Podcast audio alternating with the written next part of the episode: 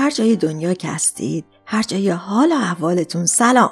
من آمیتیس هستم و با پادکست یکی مثل تو همراهتونم. کارم life coaching ه که تو فارسی بهش میگن مربی زندگی. تو جلسات coaching و هم قدمی با آدما در مسیر بهتر کردن کیفیت زندگیشون متوجه نکته خیلی مهم شدم اینکه هر کسی تو این دنیا یه قصه ای داره که اتفاقا یه جایی از این قصه چقدر شبیه قصه من و توه. بدون مطرح کردن جزئیات شخصی و خصوصی آدما از یه تجربه ها یه گره ها و یه کلاف های در هم تنیده براتون میگم که یه جورایی یه درد مشترک به حساب میاد. قرار اینجا تو هر اپیزود با یه قصه از یکی که شاید مثل تو باشه شروع کنیم.